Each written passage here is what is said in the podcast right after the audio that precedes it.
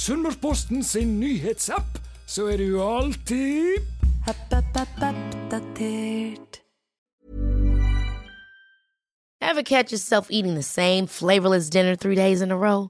Dreaming of something better? Well, HelloFresh is your guilt free dream come true, baby. It's me, Gigi Palmer. Let's wake up those taste buds with hot, juicy pecan crusted chicken or garlic butter shrimp scampi. Mm. Hello Fresh. Stop dreaming of all the delicious possibilities and dig in at HelloFresh.com. Let's get this dinner party started.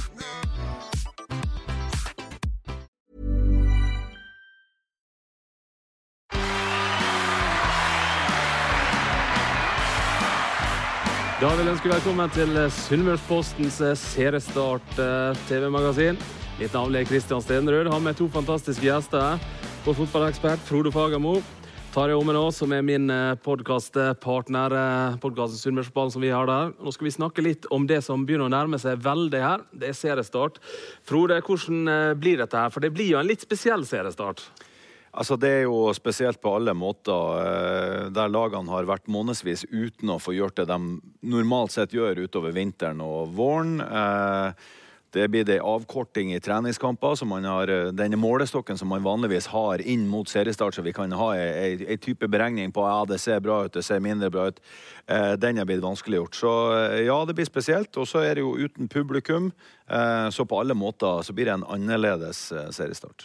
Tarjei, du spilte jo for ÅFK senest i fjor. Hvordan tror du spillerne har det akkurat nå? Akkurat nå så tror jeg de eh, gleder seg veldig til å spille fotballkamper igjen, eh, på ordentlig. Eh, selv uten publikum. Det har vært ei lang tid. og Vi har jo en lang oppkjøring i, i Norge til vanlig, men nå har den vært ekstremt lang pga. det som har vært. Eh, så jeg tror guttene gleder seg enormt bare til å komme i gang og spille fotball. Altså. Og det gjør jo vi også veldig. Hvis vi tar en sånn liten recap, da, så var ÅFK på treningsleir i Marbella i mars. Og eh, fikk spilt en treningskamp der mot eh, Ranheim, som ikke gikk så bra. Og så var det å lande på Gardermoen og rett i eh, karantene. Og så vet vi alle hva som har skjedd i etterkant. Og nå er vi noen dager unna eh, Molde-kamp her på Color Line stadion, men uten publikum, Frode. Hvordan tror vi det kommer til å slå ut? Det er vanskelig å si hva som er oppi mindsettet, men eh, det er litt sånn som Tarjei er inne på. Jeg tror spillerne gleder seg noe grassat til å få komme i gang og få spille kamper som betyr noe. De har gått og venta ekstremt lenge. Og så skal man jo ikke underslå at det er Molde som står på motsatt side. Eh, Så der kunne du jo omtrent ha spilt i et snødekt eh, stadion på Vestnes. Du har fortsatt vært eh, båndtenning, tenker jeg. Så at det ikke er publikum, det legger jo selvfølgelig en liten demper, men jeg, tror at eh, Altså Entusiasmen og gleden over, over det å være i gang vil være et, et fokus. Og jeg, jeg tror de tenker mindre på at det ikke er tilskuere. Hvis vi tar tida litt tilbake da, Tare, etter den kampen mot Ranheim, hvordan tenkte du at ÅFK sto da, før vi visste det som skulle komme? Nei, altså Jeg har gleda meg til å se um, Ålesund tilbake igjen i Eliteserien. Og jeg har veldig troa på det prosjektet Lars og Andrea og uh, Melis har uh, satt sammen. Um, mye spennende rundt uh, spillere som kom inn. Missa jo en viktig spiller i Papp og en i Aron Trandarsson. Og fått inn uh, to nye der nå, da. Uh, ikke da, men nå. uh, som skal komme inn som direkte erstattere. Når jeg så den Ranheim-kampen, så har jeg vært spiller sjøl, og jeg vet hvor lite det betyr med en sånn kamp på det tidspunktet der, så jeg var ikke så veldig sånn, bekymra for ÅFK sine vegne. Men jeg håper og tror at de kan slå fra seg, altså. Men Det er et litt vanskelig spørsmål, Frode. Men hvordan føler vi at ÅFK står akkurat nå? Eh, Det òg er vanskelig å svare på. Kristian. Jeg håper at det står til ganske bra. Eh, Men det er vanskelig å måle fordi at eh, Hvis du bare ser det kun på den Sogndal-kampen som var nå sist Og jeg skal være den første til å innrømme at jeg ikke fikk sett den, for jeg var i Oslo, så jeg skal være forsiktig med å felle noe dom. Men hvis du ser på den, så kan man jo si at å, det her ser jo litt sånn risig ut. Men samtidig så så det ganske ok ut i vinter. Tenk på brannen i Vestlandshallen. Ikke det at det var noe Eureka-kamp, men, men det viste at ÅFK virkelig hadde noe oppe på det nivået å gjøre. Og i tillegg så er det jo kommet spillere til nå som ikke var tilgjengelige da. Så jeg håper og tror at ÅFK står relativt godt stilt, men det er bekymringsverdig at de kun har fått gjennomført én treningskamp mot motstanderne som har fått to, og flere av de tre. Hva du tenker det betyr? Tare? I forhold til treningskamper? Nei, altså det er, det er, rett og slett en prioritering eh, for AFK sin del. Nå har det vært litt småskader. Eh, det er rett og slett bare det å få spilt en kamp, vært gjennom det systemet som kommer til å, kommer til å være nå første kamp mot Molde. En faktor er det med publikum. Den andre faktoren er det at spillerne faktisk ikke får skifta og vært sammen i garderobene. Og det, Jeg snakka litt med spillerne, og det er faktisk det som kanskje de savner farlig å si, men aller mest. da. For det er mange som bruker det til å punche opp hverandre. Små beskjeder på en måte som blir sagt rett før de skal ut, uh, så de går glipp av noe. Um, så jeg tror rett og slett bare fått vært gjennom den kampen der de har kjent på det, uh, så, så, holder det med en treningskamp og bare sette i gang. Det vi kan si at ÅFK tapte 1-0 mot eh, Sogndal. Skapte jo da ikke en eneste målsjanse i løpet av 90 minutter. Sogndal hadde noen tre-fire sjanser, men vi må kunne si at det var litt spillere som spilte litt uvante posisjoner. Det var en del spillere som hadde starta hvis de måtte starte, som heller kom inn fra benken. Men akkurat det trenger ikke vi ha så veldig mye å si. Men nå er det seriestart her, og hvis vi ser litt på det ÅFK-mannskapet som, som, er her eh, nå i år, eh, Frode, mm. hva tenker du om det? Jeg tenker at ÅFK har styrka seg eh, voldsomt fra fjoråret, faktisk. Eh, som Tarjei er inne på, mista Papp og mista Aron, to eh, betydningsfulle spillere som var, var gode i store deler av fjoråret. Men så er det kommet til spillere som, som har tilført både troppen bredde og kvalitet. Og ikke minst så ser man det at der det kanskje har vært underdekning tidligere på enkelte posisjoner, der er det nesten ikke noe underdekning på, på banen i hele tatt. Altså Det er dobbeltdekning i alle ledd. Eh, du har en robust eh, eh, gjeng som skal utgjøre den bakre treeren. Du har, du har, en midtbane som etter hvert blir fryktelig vanskelig å plukke ut. Eh, og så var det synd da med Torbjørn Agdesten som eh, røk ut med korsbåndet. Men eh, så er Haugen kommet inn, du har Frid, eh, Fridtjofsson som er, er, frisk igjen. Eh, du har, du har spissalternativer. Så jeg har, jeg har, eh, ganske god tro på det OFK-mannskapet som vi ser nå. Hvis vi tar det med Aron Trondersson og mm. Papa Vigei som har gått ut, Tarjei. Du, ja. du, kjenner jo disse her. Hva er det OFK mister med dem? Nei, altså I papp så mista jo du en, en av de beste spillerne vi hadde. En spiller som er uforutsigbar, en ekstrem hurtighet og en han hadde jo en slags teft for mål, selv om han ikke var den sikreste foran kassa. Så, så var han et uromoment for alle sammen. Tok mye oppmerksomhet. Eh, så å fylle den rolla, det tror jeg blir vanskelig. Eh, men jeg kjenner litt Sigurd Haugen fra, fra Sogndal-tida. Han kom jo dit rett etter jeg dro, og så en del kamper med han. Og han kan tilføye mye av den råskapen som pappa hadde, både i presset og i det å true bakrom. Så at han kan bli en eh, bra spiller sammen med, med Holbert på topp, det har jeg veldig troa på. Uh, og så er det det i forhold til uh, Aron og, og Simen inn der, Aron ut. Uh, hva stor forskjell gjør det? det? Det, er jeg ikke sikker på. Det blir, det blir litt forskjellige kampbilder nå kontra det det var i Obos-ligaen, tror jeg. Så det er vanskelig, vanskelig å si. Altså, husk, på, husk på når, når, du snakker om spillere. Du, du sier Simen eh, Bolkan Nordli som, som, om at det er gitt at han spiller. Det trenger det jo slett ikke å være etter hvert. Men eh, det kan han jo fort gjøre. Ja. Men hvis du ser på kampbildet i, i, i Obos-ligaen kontra Tippeligaen, så vil det, det vil ha en veldig stor forskjell på hvordan du velger å tenke et lag også. For i Obos-ligaen så var ÅFK det laget alle skulle slå. Mm. De aller, aller fleste lå lavt, nekta rom, og vi så kamper der at det det må skje noe, for at lagene ligger og nekter rom. Og så var det noen som var dum nok da, til å stå høyt og skulle presse dem høyt, og ble spilla sønder og sammen. Mens i Tippeligaen så er det andre motstandere. Det er andre faktorer som spiller inn. Det går på balanse, det går på ja, altså det, det, går på mange forskjellige faktorer. Sånn at Aron kunne være fantastisk eksempelvis mot antatt svakere motstand. Eh, vi snakka om det før sending her solide offensive ferdigheter, mm. begrensa defensive ferdigheter. La oss være helt ærlige. Ja, ja, ja. Eh, både forståelsen av det defensive spillet og viljen til å utføre den.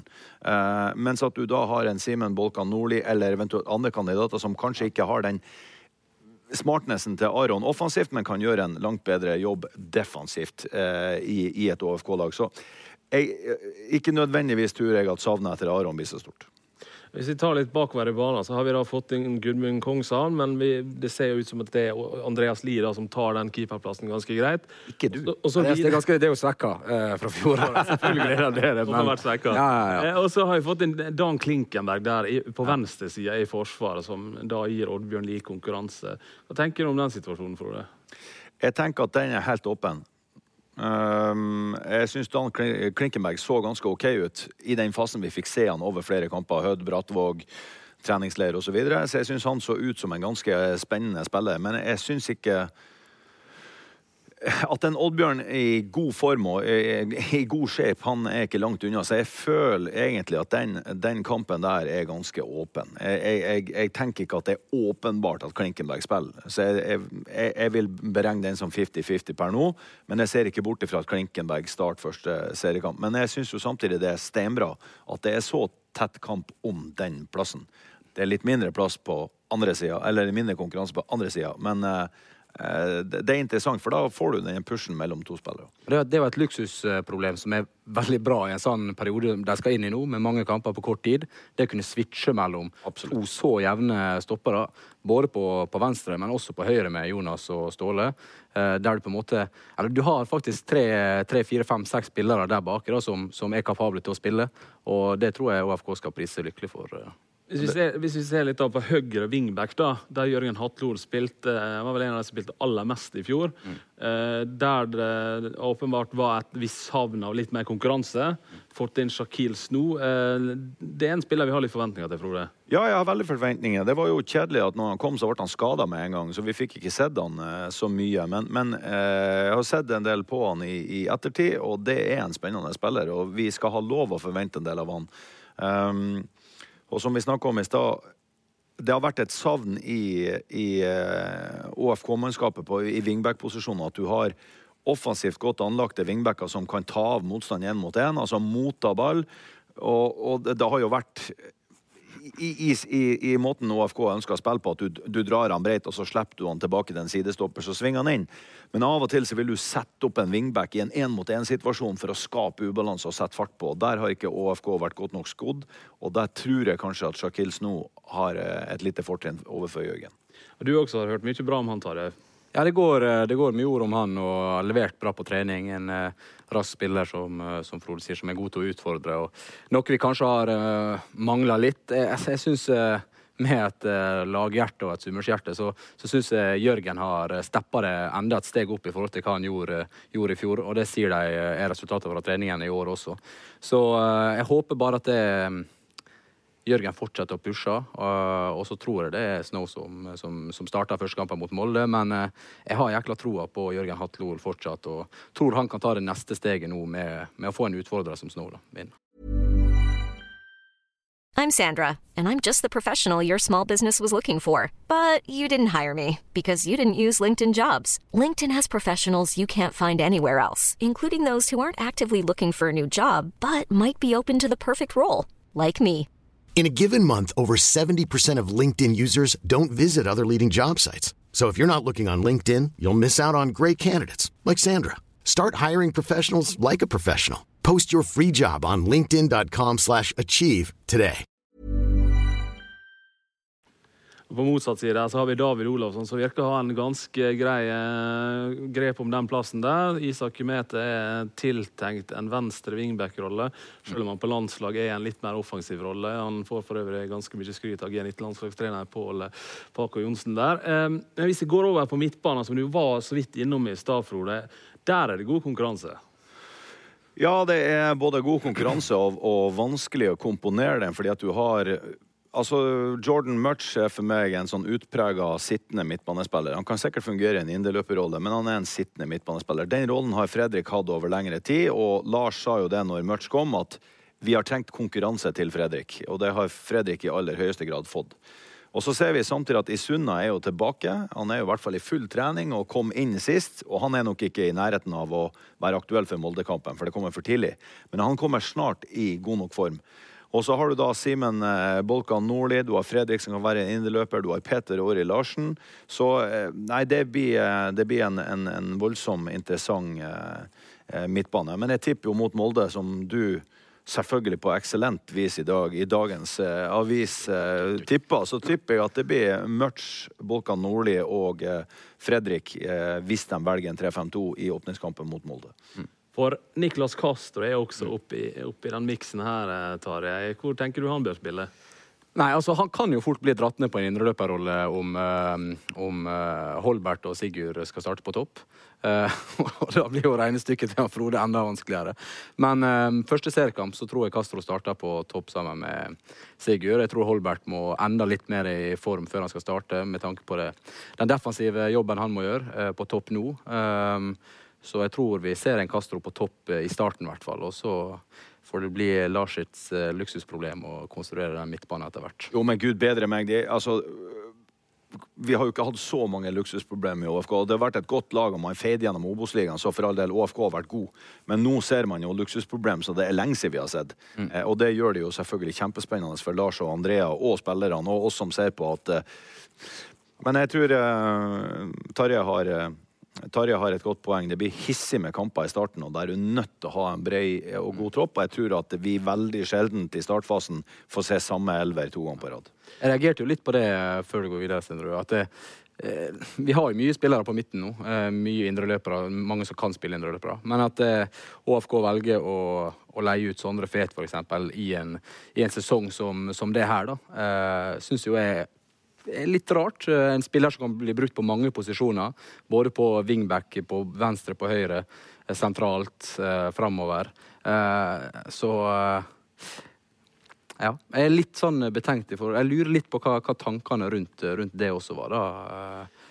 Jeg tenker i hvert fall for min del at uh, det var på en måte logisk at uh, Sondre fikk prøve seg en annen plass. Uh, jeg hadde ikke nødvendigvis sett for meg at det ble Bodø-Glimt som et uh, førstevalg. Og så ser du i tillegg at han, han ble lova at han skulle få gå inn i elveren, og så ser vi de to treningskampene Bodø-Glimt har spilt. Ja, han, har, han, går inn i elveren. Mm. Han er tiltenkt en plass der. Og selvfølgelig ser det veldig rart ut at han går til Bodø-Glimt, som er et bedre lag enn ÅFK. og som Angivelig. Ja, men sant, de har jo på en måte tatt medalje og alt det der. Så de, på papiret så er de det. Mm. Sant, og så går han rett inn der. Men samtidig så må vi kunne si for at Sondre har Kanskje han trenger en ny plass, fordi han har stått litt stille nå. Ja, altså, jeg, eh, jeg kutta jo inn i stad og stal ordet, så jeg tenkte nå skulle jeg være litt stille. Men uh, jeg skulle til å si til deg, eh, Tarjei, at mm. jeg syns ikke det er rart. Nei. Så jeg, syns ikke det er snodig at du syns det, for all del, men jeg syns ikke det er rart i hele tatt. Fordi at Sondre liker vi. Sondre er vi glad i. Lokal gutt fra Sykkylven. Vi elsker når sånne lykkes. Ja. Altså type Jørgen og Li-brødre og gud vet hva. Mens sannheten er at uh, Sondre har stoppa totalt opp de siste to årene. Han har hatt noen glimt innimellom, sånn at oh, nå kommer han. Men så har det stått på stedet hvil, og han har stanga og butta i OFK og ikke klart å ta det neste steget. Mm. Det betyr ikke at han ikke blir å greie det, for at jeg har kjempetro på Sondre. Ja. Eh, og når du da får fylt på med eh, de spillerne vi har vært innom, som vi ikke skal gjenta, så syns jeg det er ekstremt både fair overfor eh, Sondre og, og, andre å si at vi leide gutt. Men hva gjør de samtidig? Jo, de forlenger jo kontrakten på han. Mm. Sant? Men samtidig så har Bodø-Glimt opsjon på kjøp, så de kan jo etter god sesong bare hente han. da. Jo, de kan gjøre det, men, men allikevel så syns jeg det er fair. Han får muligheten til å være med og utvikle seg en annen plass. Han får ny input, nye tanker og alt mulig sånn, så jeg syns ikke det er rart. Jeg synes det er... Skulle gjerne sett han i ÅFK, og vi har sikkert hatt bruk for han òg, men jeg syns det er veldig fair overfor spilleren å, å ja. gjøre det sånn. Så jeg tenker at det der er en vinn-vinn. Jeg er 100% enig. At det er fair for spilleren. 100 enig. Men det er mer signaleffekten? Ja, det er litt sånn eh, med tanke på hva sesong man går inn i, og hva spillere vi har i de posisjonene, hva de har slitt med. Vi har Holbert som har vært skada over lengre tid, en Isuna som har vært skada over lengre tid, en Orre som har vært skada over lengre tid. Nå skal det spilles mange kamper på kort tid. Plutselig blir stallen mindre. Altså, De har selvfølgelig gått gjennom alle disse scenarioene her, men uh, det er da jeg blir litt betenkt, og det er derfor måtte jeg vil få litt opp i lyset som en diskusjon. Absolutt. Uh, vi skal ta kjapt litt om uh, spissene. Torbjørn Agdestein ble dessverre langtidsskadd, ute med korsbåndskade. Fjerde korsbåndskade på et år. Uh, det er en helt annen story, men der jobber AFK med å finne ut hva som har skjedd. Men hvis vi tar det, det siste som har skjedd, da, Sigurd Haugen inn der. Jeg har intervjua noen få ganger, og jeg kan allerede si han blir en profil han tør å melde. Are, kan ikke du fortelle litt om hva type det er som kommer inn her? Nei, altså Jeg kjenner ikke han uh, noe godt personlig, men jeg har jo fått litt uh, referat fra Sogndal-garderober, også nå i AFK-garderober. Det er jo en uh, type med, med god sjøltillit som liker å smelle litt ifra, gi litt meldinger. og Det er litt sånn han er som spiller på banen også. Han klinker litt til og gir litt faen. Så vi trenger en sånn fyr i denne garderoben der, altså. Så har vi snakka en del om Fridtjonsson, som er på vei tilbake igjen fra den smellen han fikk mot Molde. Trenger litt tid, men Frode, det er viktig at disse to på topp leverer mål, om det er Fridtjofsson Haugen eller Castro eller hvem det er. Ja, det er viktig. Eh, det er særdeles viktig, og det ser vi i de sesongene som har gått, at du er avhengig av å ha en spiller som skårer mye mål. Du, enhver klubb trenger å ha en toppskårer, altså, sånn som Castro var i fjor, sånn, som mm. daska inn på året før. Fridtjonsson som daska inn mål, selv om det stoppa litt på slutten. Da. Men men du, du, trenger å ha de, de profilene som scorer godt med mål. Eh, og eh, jeg håper og tror at det kan bli et godt team ut av, av Sigurd Haugen og Fridjonsson. Litt forskjellige typer eh, selv om eh, Sigurd Haugen er ganske røslig og bra i lufta. Og, men han er en frekk spiller. Starta på rom, er ganske hissig på det. Det er jo ikke, det er jo ikke Holmberg sin store styrke. Og så ligger jo da Niklas inne i miksen der òg. Vi nevnte han i midtbaneleddet, men, men, også i en spissrolle. Så man har konstellasjoner å sette opp der som gjør, som gjør spissplassene interessante. Og så er det sånn, da, skulle han velge 3-4-3, så må du ha en typisk senterspiss. Det blir ikke Niklas Castro. Eh, det kan bli Haugen, og det er definitivt typisk Holbert. Så ja. Da tror jeg vi må gå over til det aller, aller vanskeligste, Tarjei. Ja. Hvor kan vi forvente oss ÅFK på tabellen? Ja. det, er nesten sånn, da. For det er, jo, det er jo det er så mye faktorer som spiller inn. Uh, med tette kamper og hvem som klarer seg, og tilfeldigheter for til skader og hit og dit. Men uh, jeg har uh, satt OFK på en, uh, på en tiendeplass med et OFK-hjerte i min bok, så der setter jeg dem. Frode? Ja, altså Uten å virke for kjedelig, så tenker jeg det aller viktigste er at OFK etablerer seg i Tippeligaen. La oss starte der. eller Eliteserien, da. Eh, nå har vi vært eh, to år i skyggenes dal, og det har vært eh, dritkjedelig, for å være helt ærlig, selv om det har vært noen artige kamper. Men nå er vi tilbake der vi skal være. Så at ÅFK står i Eliteserien og bygger videre derfra, det er punkt nummer én. Og så var jeg litt uh, hakket mer uh, positiv enn Tarjei, for jeg har sånn ÅFK mentalt plassert mellom åtte og ti. Uh, alt over åtte vil være fabelaktig artig, men jeg tror at en reell posisjon mellom åtte og ti. Ja, jeg tror nok det er omtrent der eh, vi i Sunnmørsposten også handler. Men problemet er vel at ÅFK er ett av lagene, ett av mange lag som kan bli fra 7 og ned til 12-13 en plass. Selv om jeg tror ikke det blir nedrykkskamp. det tror jeg ikke, fordi at Vi har vel Start og vi har Sandefjord, og vi har flere lag som, som har svakere staller, som har mindre ressurser.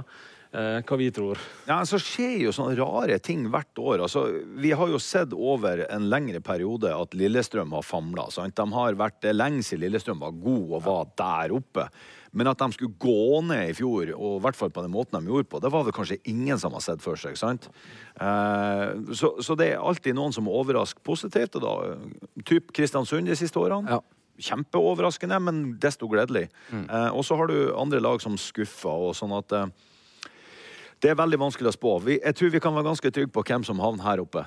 Mm. Og så kan vi være ganske trygge på hvem som kommer til å kjempe her nede. Men det der eh, greia som er imellom der, Kristian, som du nevner, det, det, kan bli fugl og fisk. Altså. Ser sånn, sånn som Odd og Stabæk, eh, Sarpsborg, eh, Haugesund for den saks skyld, selv om jeg tror de kommer til å havne litt i øvre halvdel.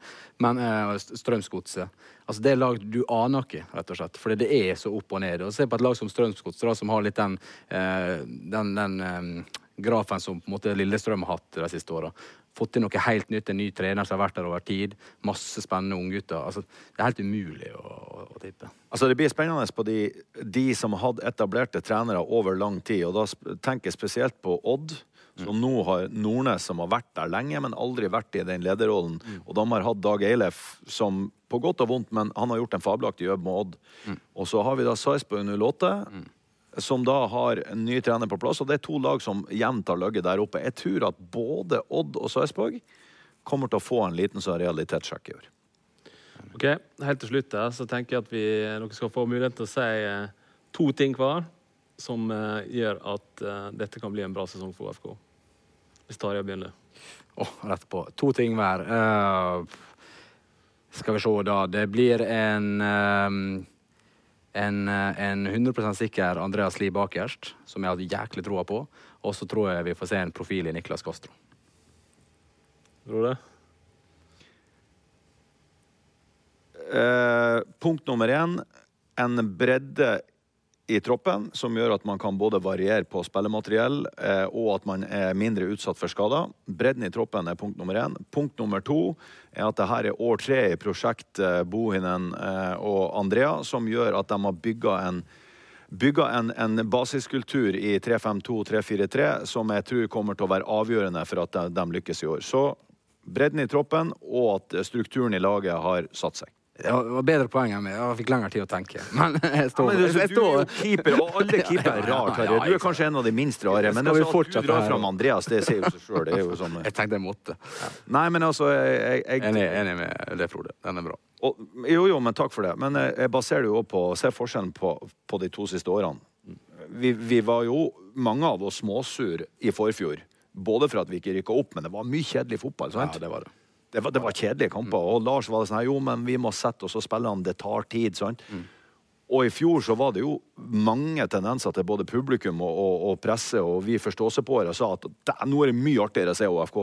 Jo, det er fordi at de har bygga på det fundamentet som Lars kom helt ny inn med. Folk skulle skjønne det. Og så så vi utvikling i fjor, og den utviklinga over de to årene tror jeg er en pilar som gjør at det går bra i år. Ja. Da tror jeg vi lar det være siste ordet. Så er det da så da seriestart mot Molde, hjemme her på Kollern stadion uten publikum. Den er 16. juni klokka 18. Og Så er det bare å følge med videre på smp.no. Vi skal holde dere oppdatert både før, under og etter kampene.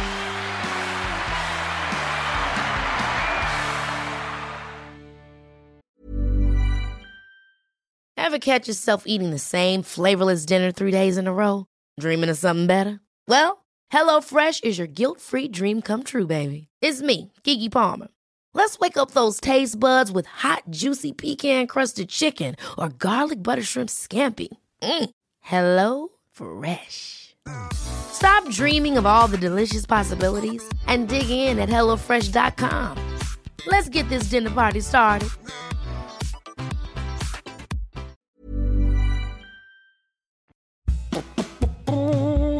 App, app, app. Ikke glem Sunnmørsposten sin nyhetsapp. Last ned, skru på varsel og hold deg Oppdatert.